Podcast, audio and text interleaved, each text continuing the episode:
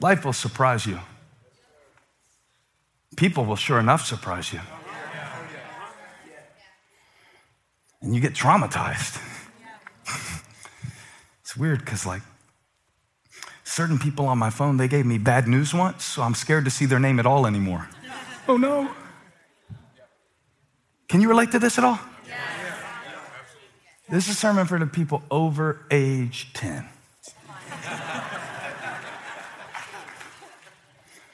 And then you become less surprisable. You become more cynical. You become more jaded. You call it discerning, but that doesn't change what it is. Right. You could put a Breyer's label on a can of spinach, but it's still, okay, it's still spinach. So, in this passage, you got to give a lot of credit to how much Peter has grown by this point in his ministry. And really, the credit goes to the Holy Spirit because in Peter's own mind, he was probably the least surprisable of the disciples. He was surprising because he would do the stupidest thing that you could imagine and think that he was doing something good for Jesus. But did you know that Peter was actually shocked when Jesus went to the cross? Not only was he shocked when he rose from the dead, he was shocked when he died.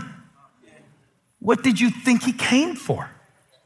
He told you this over and over and over again. One thing I was reading this week, I was just studying all about Peter. I just went on this Peter bench this week and I was looking at all the different things that Peter said and did, and he talked a lot. And sometimes when he would say something, one time Jesus took them up on the Mount of Transfiguration. And you can look this up later, it's really cool. He went up there and Jesus was talking to Moses and Elijah about his departure because he was getting ready to go to Jerusalem where he would pay the price for our sin as the sacrificial lamb of God that was slain before the foundation of the earth. The very purpose for which he came to save his people from their sins. And he's going to do that. And Peter is sleepy. So he doesn't really listen, but as soon as he wakes up, he starts talking. And it says something so weird in the Bible. It says that Peter started saying, Let's build a shelter up here for you, a shelter for Moses, a shelter for Elijah. What was he trying to do? Keep Jesus from coming down that mountain and going to the cross. And in a parenthetical insert, the author says, he did not know what he was saying. In other words, he didn't know what he was talking about. For everybody who is arrogant enough to speak about what other people should do in challenges that you have never faced, I just want to warn you with this. Life will surprise you, okay? So if you're a new pastor and you're saying, well, my church will never, you don't know what you're talking about.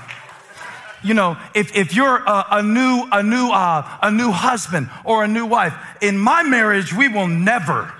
Write your marriage book while you are still engaged. Better yet, write it on the first, because life will surprise you and it will take away all of your answers and you won't be able to write your book. And the real challenge of faith, watch this, this is the part that freaked me out. The real challenge of faith is not to be more certain, it is to stay surprisable. And yes, that is a word in Merriam Webster. You can cross check me while I preach from the text. Stay surprisable. See, the, the, thing about the man in the passage, y'all sit down, I gotta teach. The thing about the man in the passage, he wasn't expecting to get healed. In fact, this is a unique miracle that God chose to launch the church because usually when Jesus healed people, they asked to be healed. Peter is so obnoxiously proactive. He doesn't even ask the man, Are you looking for a life change? Because the moment he gets up and walks, he can't beg anymore.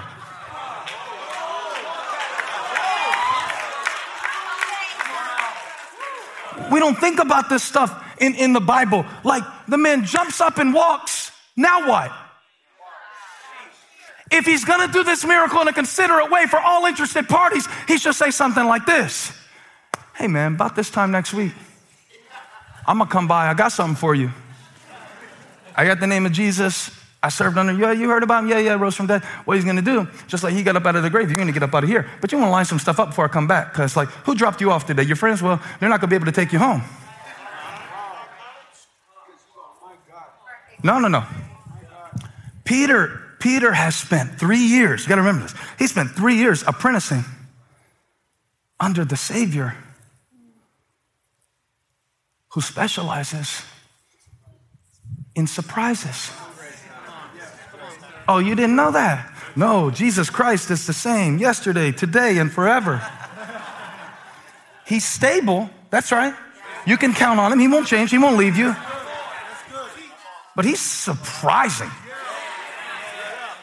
And there's nothing in the text that indicates that the disciples liked it. But they must have needed it. Because he would put them in exact situations I wonder, I wonder who, who, who's there right now. He put them in exact situations where he could have given them some notice. Like, watch this. He's God. He knows when we get to the other side, there's going to be 5,000 men with all their wives, with all their children, and they're going to, they're going to be hungry not only for healing, but they're going to need some food. So, boys, call the catering service. Let's pack some barbecue. Well, I'm going over to Jewish place. Okay, we're going to we're gonna do some, uh, some sandwiches, some uh, whatever. You know the point. But, but Jesus didn't do any of that. Why? Why did he surprise them with a need? I got a better one. I was praying earlier, this won't be on the sermon, so if you're watching it later, it was during the worship. I talked about the woman at the well in Samaria. And the reason that that was on my mind, give them John chapter 4. I, I sent them to, to this last minute. It said that Jesus was talking to a woman, and his disciples went out to get food, and they were surprised to see him talking with a woman. But no one asked, What do you want? Or why are you talking to her? I learned this. What you are surprised by tells me a lot about what you have assumed.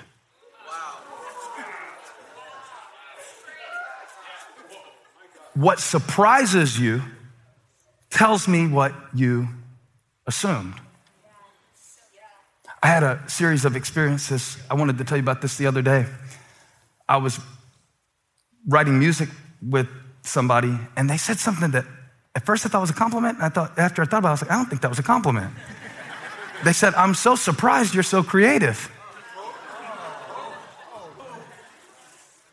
And I, I, mean, I've got an ego just like everybody else. I didn't like the when I thought about it later. First, all I heard was, You're so creative. But then when I thought about, I'm so surprised, I wanted to go back and ask him, but I didn't see him again. I don't, I don't know how to ask him. Yeah, maybe I'll see him again ask him, Why were you surprised? What, what about me made you think I wasn't creative? I've done stuff. Do stuff. I don't know why they were surprised by that. What did you think about me? What did you think? I, what did, I mean, why would that surprise you? I don't know. That was weird to me. This other guy, this is what we were talking about, and it was the word actually that got me. He said, You're actually a nice guy.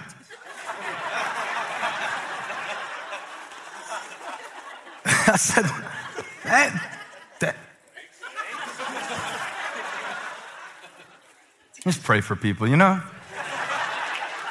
It was the word actually that got me. It's like, against all odds. I expected the exact opposite. He expected to get something from them, but his assumption was that what they had to offer was money. They went to church expecting to pray. Neither party was expecting a miracle. Can God surprise you? Or do you assume so much about Him? Like, sometimes we're surprised that God is actually a good God because we assumed that what we heard about Him growing up, like in some churches, I'm just being honest, in some pulpits, God turns out to be the pettiest character in the whole story.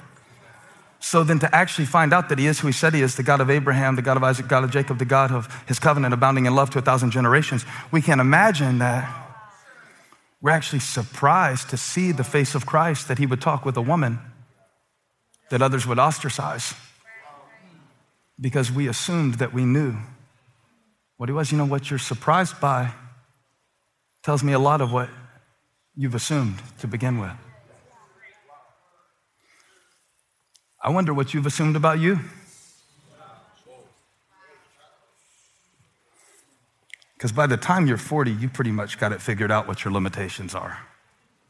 This is my spot, this is my gig, this is my deal, this is what I do, this is what I have to do to feel good, this is what I have to do to get what I want.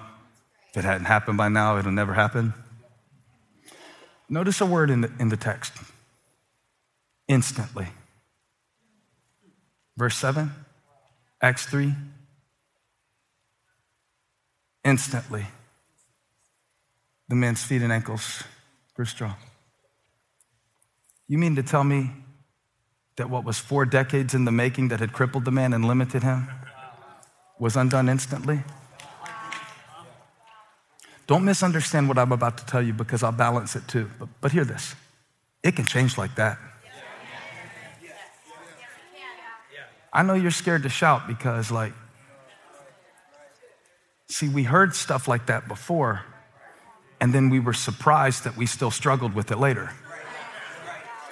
Especially if you came into a relationship with God that was kind of transactional. Pray this prayer, get Jesus to forgive you. You won't have to fry and burn with Hitler. You can go to heaven when you die. Oh, y'all are so shocked. They're so churchy. So surprising. Oh. That's what we heard. That's what we heard. We were surprised by struggle.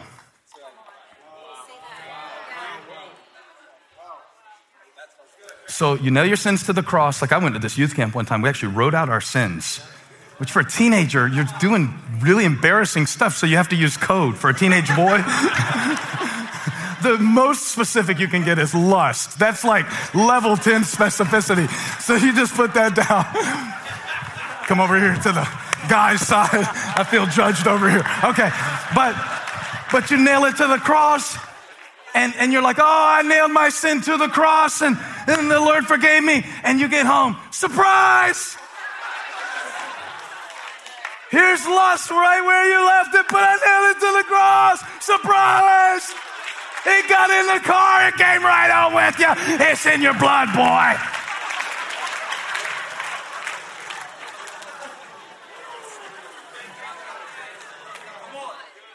Expecting to get something from him. And Peter said, Watch this silver and gold I don't have, but what I have I give you. The Lord told me to tell you, you don't know your own strength. You don't know your own strength because you always stop at your weakness. You don't know your own strength. I, I, saw Graham try to wrestle Holly the other day. She says, Stop. You don't know your own strength. You're going to hurt me. You don't know how strong you are. You're to hurt me. And I walked in. I said, Boy, you want to wrestle somebody? Let's wrestle. Yeah? Um, I thought about myself. I thought, if I'm Peter and the guy asks me for money and I don't have it, I'm probably just going to say, Silver and gold have I none. I'm going to church. It was what he said next. It was what he said next that demonstrated the power of the gospel.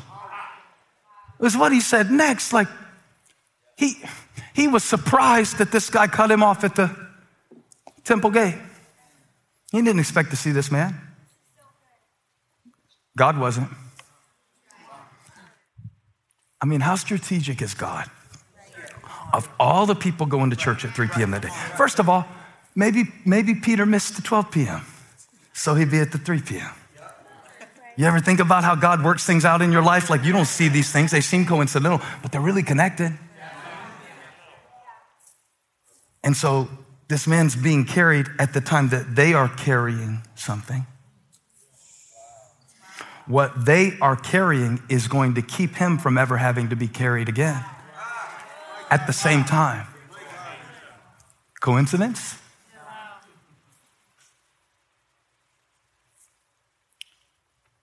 God is most strategic when you are most surprised.